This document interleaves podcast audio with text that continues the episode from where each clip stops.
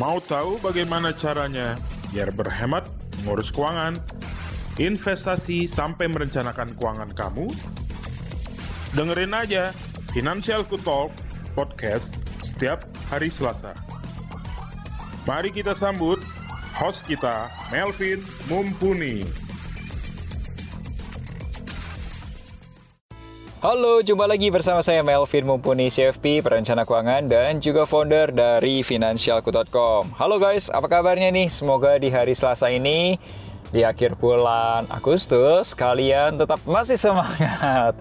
Di podcast episode kali ini kita akan ngobrol dengan salah seorang teman sobat finansialku yang pernah konsul samaku ngomongin tentang dana untuk beli rumah.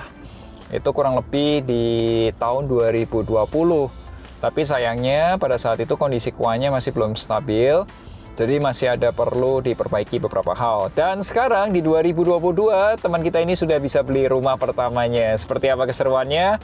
Langsung aja stay tune di podcast Fintalk Financial Talk Podcast yang bisa kamu dengerin di Apple Podcast, Google Podcast, dan juga aplikasi Finansialku. Jadi langsung aja download aplikasi Finansialku di Google Play Store dan juga di App Store.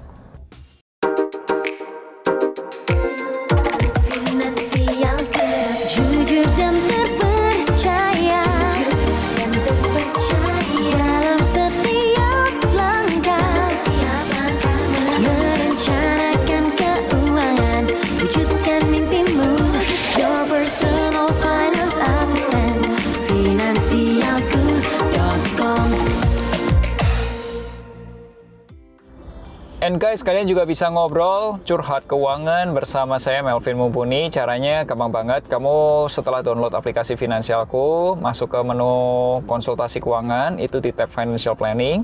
Dan tanyakan aja ke aku, langsung aja kasih hashtag curhat keuangan. Nah, kali ini saya nggak mau bacain curhat keuangan, tapi mau ceritain salah satu Pengalaman menarik ketika kemarin lagi ngobrol di event. Ya, jadi kemarin sempat ada event dan ada pertanyaan menarik nih kayak Pak, gimana sih caranya mengatur keuangan seandainya pekerjaan saya sebagai seorang freelance itu penghasilannya tidak tetap? Dan aku yakin teman-teman yang freelance juga ingin tahu kan gimana caranya Nah pada saat itu saya jelasin sebenarnya penghasilan itu ada dua jenis. Ada yang tipenya stable dan ada juga yang tipikalnya spike. Uh, mungkin kamu kalau mau lebih jelas kamu bisa tonton video online course Income Breakthrough Jilid 2 di aplikasi Finansialku di menu belajar keuangan ya. Nah di situ aku jelasin ada dua jenis. Kalau memang drive-nya atau yang mempercepat income kita atau memperbesar income kita itu adalah bentuknya spike, seperti seorang freelance, it's okay, nggak ada masalah. Jadi ketika kamu punya uh, rezeki yang lebih berlimpah, lagi ada banyak proyek atau mungkin lagi banyak deal dan lain sebagainya, pokoknya kamu punya modal gede, kamu bisa tuh mulai berpikir untuk beli waralaba atau mungkin kamu bisa beli juga produk-produk investasi seperti surat utang negara Indonesia atau juga ada yang namanya KIK EPA atau juga yang namanya peer-to-peer lending. Kalau sudah equity crowdfunding dan lain sebagainya. Nah, tujuannya buat apa? Untuk menstabilkan income. Jadi yang sifatnya itu spike bisa naik turun, naik turun, naik turun. Kamu hajar aja dari freelance, kamu fokus di freelance kamu. Dan sisanya yang penghasilan stabil-stabilnya kamu dapetin dari produk investasi atau juga mungkin dari waralabanya. Atau mungkin malah kamu punya rumah yang bisa disewain ya kan? Lumayan tuh. Nah teman-teman kalau kamu punya pertanyaan tentang perencanaan keuangan dan investasi silakan aja langsung konsultasiin ke kita Finansialku bisa tanya langsung ke aplikasi Finansialku di tab Financial Planning menu perencanaan keuangan atau konsultasi keuangan atau juga dapat hubungi Minku di Instagram at financialku_com Oke, langsung aja teman-teman kita bahas diskusi kita bersama seorang teman kita yang sudah bisa berhasil beli rumah pertamanya. Seperti apa? Yuk kita dengerin.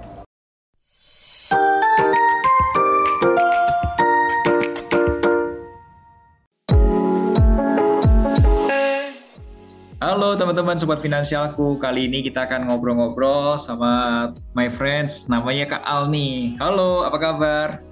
Hai Ko Melvin, kabar baik. Ko Melvin apa kabar? Sehat, sehat, sehat. Makin sehat nih. Sekarang habis COVID dan lain sebagainya, walaupun nggak pernah kena COVID, puji Tuhan ya, tapi lebih sehat. Iya, sekarang sering olahraga ya, aku lihat. Iya, lebih sering. Iya, lebih sering. Kalau boleh tahu sekarang uh, kesibukannya apa nih? Iya, aku uh, kesibukannya masih mengurus anak dan iya, membuat uh, iya thank you. Masih share juga seputar konten. Sebenarnya bukan parenting aja sih tentang bagaimana jadi ibu-ibu zaman sekarang lah gitu. Uh, di mamanara.live uh, ya. terus selain itu, itu juga Instagramnya guys ya? mamanara.live ya itu Instagramnya boleh di follow. Uh, sama uh, masih uh, kerja juga di salah satu startup kesehatan di Jakarta gitu. Oh, wow, kayaknya sibuk nih ya.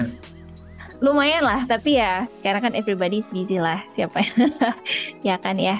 Jadi hmm. ya gitu. Tapi tapi kalau menurut buku ada buku zaman dulu, tahu nggak ya? Hmm. Ada buku judulnya gini, hmm, Men from Mars, Women from Women Venus. from Venus gitu ya. Iya. Ternyata iya. perempuan itu tuh lebih jago gitu. Dia bisa bisa ngurus anak bisa kerja kode ngurus anak buahnya dan lain sebagainya. Luar biasa emang. Sama, sama lah. ngurus keuangan. Iya oh, iya. Ngurus keuangan juga. Ya sama lah ya. Komel pun juga luar biasa. Oke. Oke teman-teman ya. aku ketemu sama Kak Alni ini udah tahun 2020 waktu itu ketemu ngobrolnya lewat aplikasi kalau nggak salah ya Ya. Kita ngobrolin tentang strategi untuk beli rumah. Nah, sekarang congrats karena rumahnya sudah kebeli. thank you, thank you. Iya, I owe you lah. Uh, belajar banyak dari Ko Melvin juga. Thank you. Sama-sama. Eh, gimana dong? Ceritain dong rasanya sudah punya rumah pertama gitu dari hasil kerja keras gitu. Uh, apa rasanya gitu? Rasanya tuh pas lagi akad seneng banget. Seneng Tapi banget. Ya? habis itu baru mikir, oh ya cicilan.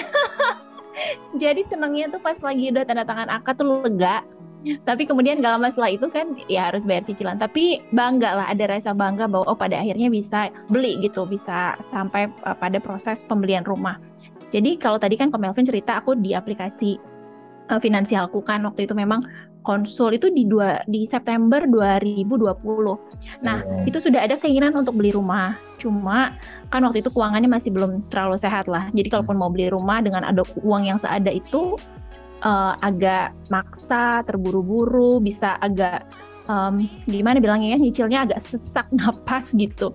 Tapi karena waktu itu uh, puji Tuhan ada finansialku, ketemunya pas sama Komelvin juga Terus kan ada masukin data-data tuh kan ya untuk financial check up. Dimasukin datanya, diisi apa adanya. Ya udah cerita apa adanya, diarahin sama Ko Melvin kan. Um, pokoknya sebelum ngor apa ngomongin beli rumah, dana daruratnya di ini dulu disiapin gitu kan. Terus asuransi waktu itu memang waktu itu belum punya karena masih ngandelin asuransi kantor. Jadi waktu itu PR-nya masih banyak makanya dari 2000 uh, 20 pertama konsul baru kebelinya kan kemarin nih Februari 2022 jadi hampir satu setengah tahun ya. Tapi dalam satu setengah tahun itu banyak yang dipersiapkan. Jadi dana daruratnya aku siapin. Terus uh, asuransi aku ya punya asuransi dulu juga.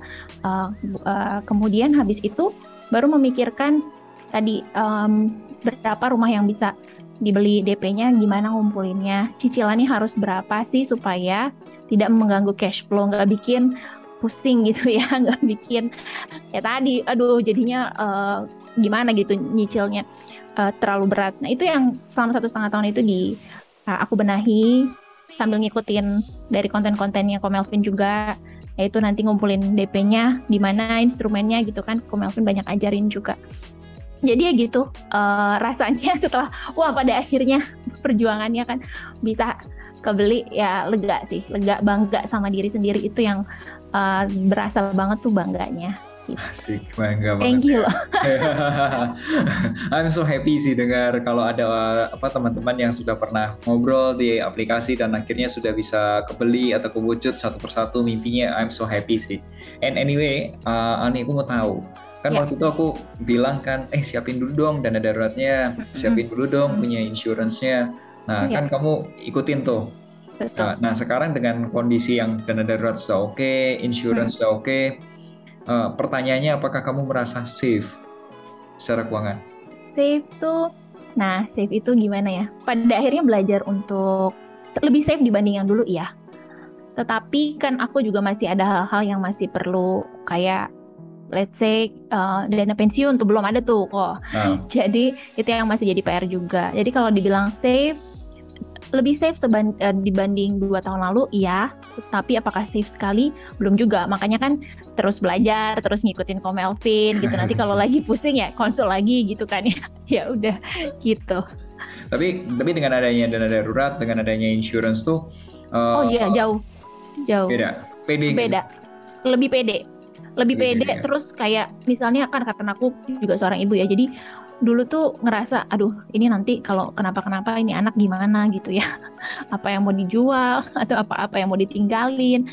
Uh, akhirnya lebih pede. Jadi setelah ada asuransi asuransi kesehatan sama asuransi jiwa kan waktu itu Melvin saraninnya jadi lebih inilah lebih lega gitu. Dulu kan um, ya adalah ketakutan itu ya nanti anak gimana? gitu. Hmm. sekarang jauh-jauh jauh lebih lega kalau cuma ngomongin iya tadi ya karena uh, uh, dana darurat dan juga uh, asuransi. Itu jauh sih. Itu itu leganya jauh. Gitu, dibanding sebelumnya. Rasa rasa lega rasa lebih aman gitu. Ya yeah. itu tuh sebenarnya uh, apa namanya kalau misal kamu pernah lihat ya itu piramida perencana keuangan finansialku itu yang paling bawah itu tuh itu aku ciptakan untuk uh, ngobatin rasa insecure. Jadi kalau ada orang-orang yang merasa insecure, kalau ada cemas dan lain sebagainya, itu sebenarnya obatnya kalau sudah itu biasanya tenang. Benar nggak sih? Tenang nggak sih? Iya, lebih, lebih tenang. tenang ya? Lebih ha, tenang kan? Lebih tenang. Ya. Anyway, setelah punya ya. rumah pertama, pengeluaran yang bertambah apa aja nih? Ya, pengeluaran yang bertambah itu yang pertama cicilan cicilannya Cicilan. tentu cicilan KPR. Sama uh, ini uh, menambah apa sinking fund buat hmm. nanti ngisi-ngisi rumahnya itu doang sih kok hmm. jadi kan rumah kan beli kosongan ya yeah. jadi nanti untuk ngisi rumahnya uh, karena kan rumahnya baru jadi tahun depan jadi aku siapin sinking fund untuk nanti ketika rumahnya udah jadi bisa diisi gitu. Hmm. Itu sih nah, yang nambah. Kalau yang lain nggak nambah kan nggak boleh. Kenapa? Begitu kamu pindahan ya, nanti ada biaya yeah. biaya apa namanya uh, kebersihan, keamanan dan lain sebagainya. Iya, ada tuh surat-surat juga nanti kan ada kan ya biaya surat-suratnya lagi. Ada, ada. Lagi. ada ya, ada. jadi mending siapin okay. dari sekarang. Iya, iya, siapin dulu.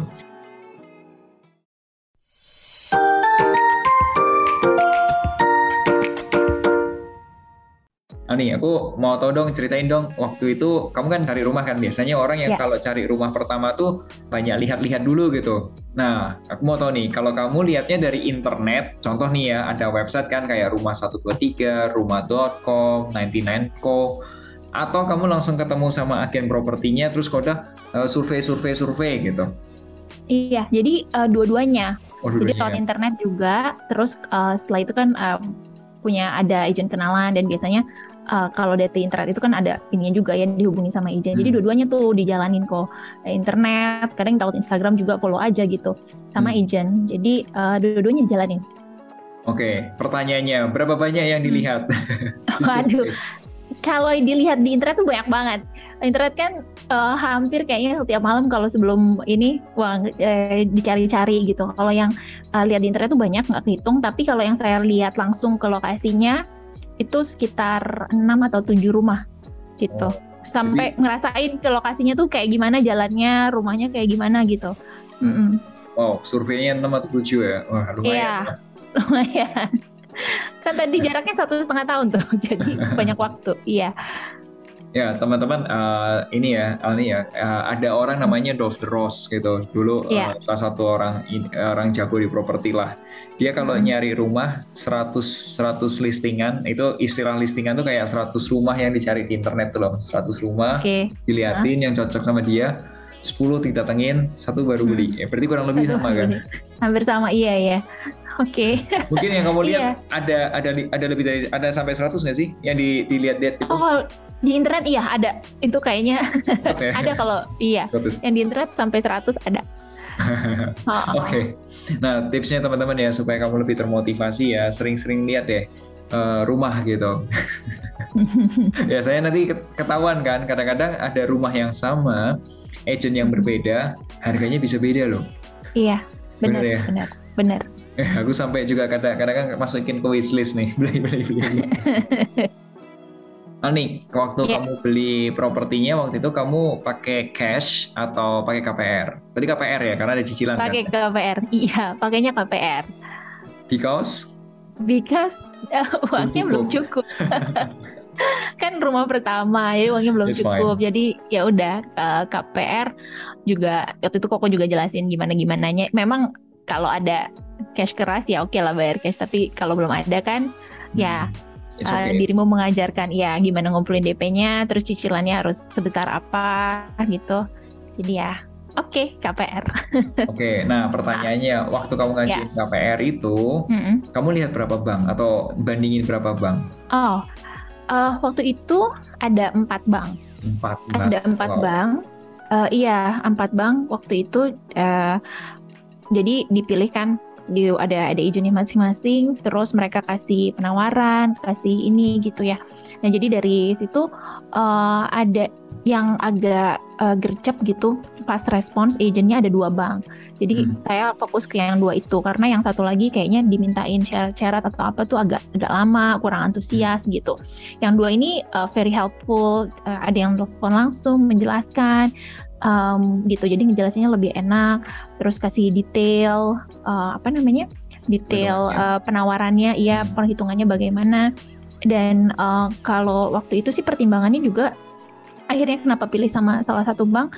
Uh, karena dia fast response dia juga terbuka untuk uh, negosiasi. Misalnya saya saya butuhnya seperti apa gitu ya. Uh, kemudian open untuk istilahnya ada tawar ada nawar-nawarnya deh misalnya biaya-biaya apa ya waktu itu ya kalau nggak salah hmm. yang masih bisa ditawar gitu hmm. ya biaya biaya provisi atau apa gitu yeah. kalau nggak salah dia masih bisa kasih kurang uh, terus uh, saya masih bisa waktu itu kalau nggak salah kan ada istilah floatingnya dan segala yeah. macam masih bisa nego terbuka untuk negosiasi sehingga mereka juga ya akhirnya pilih yang itu yang uh, agentnya fast response terus bunganya waktu itu saya masih bisa agak kurang berapa ya kalau nggak salah masih bisa nawar juga tuh. Dari dari bunga yang dia tawarin tuh masih bisa nego gitu. Jadi akhirnya gitu. Pilihnya bank yang memang terbuka terus masih bisa open buat negosiasi. Ya udah pilihnya yang itu. Hmm, iya sih. Ya, nanti dan teman-teman ya, orang bank atau banker, orang yang kerja di bank itu sebutnya banker, yang bagian KPR itu paling baik biasanya mereka bisa dinego macam-macam Termasuk nanti kalau kamu udah masuk ke floating, bunga floating, kamu juga bisa nawar. Iya, itu kan dulu memang juga kasih triknya tuh waktu itu kan. Coba nego yeah. jangan langsung penawaran pertama langsung oke okay, gitu, tapi coba ditawar lagi gitu. ya, itu juga taunya dari pengalaman. pengalaman iya, ngutang. Ya, ya. ngutang. Oke.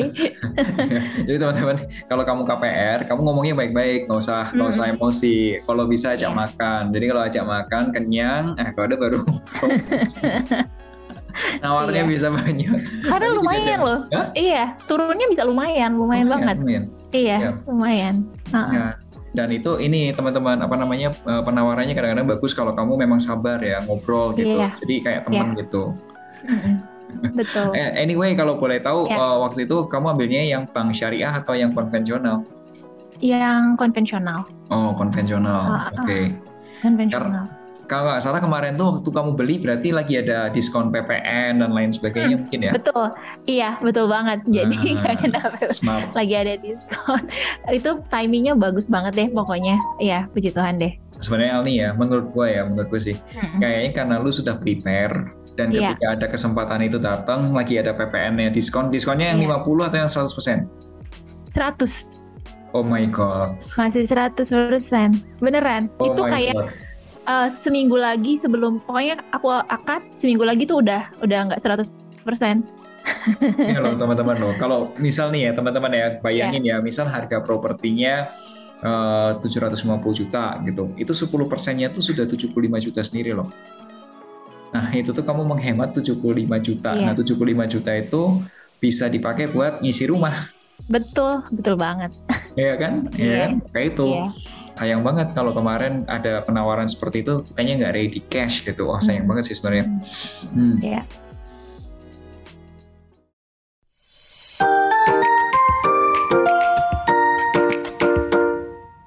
Alni, ceritain juga dong uh, strategi ya. kamu nyiapin DP rumah nih. Hmm. Kurang lebihnya aja. Iya, jadi kan uh, strateginya waktu itu udah belajar ini kan mengatur keuangan nih. Jadi pokoknya pengeluarannya tuh harus diatur sedemikian rupa. Terus karena memang sudah punya tujuan finansial, tuh diajarin oh Melvin tuh tujuan finansial, tujuan finansial berapa, kapan kan udah di udah dijadi pakem. Nah jadi karena udah tahu seperti itu dan memang udah disisikan, waktu itu sempat ada kenaikan income juga. Cuma kan gitu diajarin kan? juga income naik, nggak boleh lifestyle naik. Jadi udah lifestyle-nya segitu-segitu aja. Ada dana yang lebih yang bisa disiapkan, itu aku siapkan tuh Hmm. Kalau nggak salah dulu sekitar uh, ya 30% lah karena kan 30% waktu itu kalau aku bilang for housing kan 30% ya kurang lebih. Hmm. Nah, itu bisa tuh aku siapin memang anggaplah itu udah mulai nyicil. Walaupun waktu yeah. itu kan belum rumahnya belum beli ya. Yeah. Cuma ya anggaplah aku tiap bulan rutin aku uh, udah langsung otomatis gitu di apa? Uh, di ya? Iya, jadi kayak udah 30%, 30%, 30% dari income dikumpulin. Jadi itu um, karena kan awalnya dana darurat tuh dana daruratnya udah selesai ya udah lanjut terus kan yes. buat yeah. DP jadi buat buat DP uh, eh, udah jadi pas kekumpul deh cukup gitu jadi pas tadi ya tadi kalau Melvin bilang pas kesempatannya ada ada tawaran yang bagus terus dengan uh, diskon PPN itu juga eh pas uangnya udah ada udah cashnya ada ya. gitu jadi, jadi langsung siap. bisa beli iya jadi bisa langsung beli gitu. Ya teman-teman kalau misal kalian mau beli rumah itu nabungnya jangan 10% 20% anggap aja kayak kitanya udah nyicil gitu kan latihan dulu gitu kan. Jadi nanti once udah beneran nyicil kayak ya udah biasa aja gitu ya, ya. udah emang biasa. Iya ya, biasa aja. Iya. nah, lebih lebih lebih ini gak sih? Lebih jadi kayak uh, secara psikologinya ya ya udah nggak kayak ada nggak kayak berubah gitu kayak biasa aja gitu. Iya bener sampai kadang aku lupa oh gajiku tuh segini ya karena kayak yang udah otomatis dipotong jadi lifestyle-nya segitu iya jadi tenang-tenang aja ya iya Hmm, oke okay, oke. Okay. Eh, setelah ini rumah rumah -hmm. pertama kan sudah udah kebeli nih. Kalau kamu yeah. tadi ada goals apa lagi? Pensiun tadi atau ada goals yang lain lagi? Iya, goals yang lain tuh um, ya dana pendidikan anak karena kan hmm. anak masih SD. Jadi kayak waduh masih, kalau orang ya masih panjang. Orang tua tuh pasti angan-angannya pengen anaknya wah sekolah tinggi tingginya itu paling sama dana pensiun. Anaknya apa sekolahnya? Dokter insinyur dokter gimana belum tahu sih cuma karena mungkin karena kedua orang tuanya dokter mungkin dia biasanya anak-anak lihat anak-anak lihat orang tua pengen juga jadi dokter mungkin dokter tapi terserah dia sih belum kelihatan masih SD jadi belum kelihatan arahnya ke mana Hmm. Oke oke oke. Tapi disiapkan untuk ke situ, kesiapin untuk dokter. Iya, disiapkan. Ya. Okay. Nanti yeah. ngitungnya anggaplah dia mau jadi dokter, jadi ya. disiapkan. Yeah. Disiapkannya yeah. ke dokter, tapi kalau nanti toh jadinya jadinya jadi insinyur atau jadi yang lain, yeah. ya iya. insinyur sekarang ya secara teknik ya. Iya. ya. Oke. Okay. Semoga bisa nge-planning okay. lagi nih kalau misal udah lanjut lagi nih kan yang kedua, step keduanya dana pendidikan yeah. sama step ketiganya ke uh, pensiun ya, pensiun panjang yeah. banget sih. Amin. Amin, amin, amin, amin. Mm -mm. Oh ya, yeah, anyway, kita nggak kerasa nih udah ngobrol-ngobrol, uh, udah di akhir podcast. Kira-kira ada pesan-pesan nggak nih buat teman-teman sobat finansialku yang dengerin podcast kita hari ini? Siapa tahu ada yang mau beli rumah juga nih. Iya, paling pesannya tuh jangan malu, jangan sungkan untuk bertanya sama yang ahlinya gitu. Karena kalau dulu kan sebelum misalnya sebelum tahu finansialku, sebelum kenal ke Melvin, kayaknya mau beli rumah ya udah nggak mikir sampai harus apa yang disiapin gitu. Kayaknya ya udah ada uang segini beli, maksain beli atau gimana. Tapi pada akhirnya kan keuangannya jadi tidak sehat, pusing sendiri ya nggak sih. Hmm. Uh, cici, apa dikejar-kejar tagihan, dikejar-kejar cicilan itu kan nggak enak gitu ya. Uh, jadi jangan malu untuk bertanya kepada ahlinya kalau memang nggak ngerti atau apa ya tanya sama ahlinya gitu ya memang lebih ahli um, ke financial planner supaya lebih lebih bisa diarahkan gitu. Karena uh, apa ya orang kadang mikir waduh konsul misalnya konsul satu kali ingetnya biayanya doang gitu kan. Kadang kan mikirnya wah biayanya. Tapi um, bayangin kayak aku tadi kalau misalnya kayak di satu setengah tahun lalu itu atau dua tahun lalu itu nggak nggak apa nggak diarahin sama Ko Melvin ya ruginya bisa lebih banyak gitu kan. Hilang kesempatan hilang apa gitu. Jadi uh, jangan ya itu deh jangan jangan malu untuk bertanya jangan ragu. Karena mereka ya financial planner ini kan yang memang sudah pasti lebih lebih ahli lah ya. Uh, terus kalau ketika konsul apa adanya aja gitu. Uh, kondisinya seperti apa di iniin di disampaikan. Kan terus aku kan juga dokter ya. Jadi kadang kalau pasien menyampaikan ke kita sesuai keluhannya gitu ya apa adanya aja Nah, dokter tuh bisa mendiagnosis dengan lebih dengan lebih uh, tepat, kasih kasih obatnya juga lebih tepat gitu kan. Sama financial planner juga ya terbuka aja. Kalau memang ininya begini, iya aku sering kalap apa sebelas um, sebelas gitu atau aku sering kalap ini di terbuka aja sehingga nanti mereka bisa kasih arahan yang sesuai dengan kondisi keuangan kita, kondisi kita gitu. Gitu sih paling ininya kok. Ya. Eh, mi, mi itu loh uh, waktu nurunin berat badan ini uh, anyway hmm. turun turun dari yang sejak sejak Maret 2020-an Covid gitu ya, zaman-zaman hmm. Covid yang lagi parah itu. Itu sampai sekarang tuh sudah turun 16 kilo itu pun juga ngobrol sama dokter loh, dokter gizi. Iya. Eh, oh, ya. Kalau enggak, kalau enggak, enggak akan bisa turun. iya, paling turun nanti bangun lagi gitu kan ya, kadang-kadang ya, gitu ya. Yoyo, apa uh, orang sebut yoyo kan? Yoyo, Naik iya. Ya makanya itu kontak dokter uh, gizi, kalau dokter gizi yang ngomong nih kasih gini gini gini gini, hmm. kada baru deh baru bisa stay gitu. Bener. Kalau kamu nggak yeah. ngerti, mendingan kamu nanya sama orang yang ngerti deh, jangan ke dukun deh. iya. Betul. Oke, okay. thank you, thank you Dr. Alni, thank you teman-teman sobat finansialku. Thank Semoga you. Uh, teman-teman juga terinspirasi dari ceritanya Dr. Alni yang berhasil beli rumah pertamanya. Sampai jumpa di podcast berikutnya akhir kata Make a Plan and Get Your Financial Dreams Come True.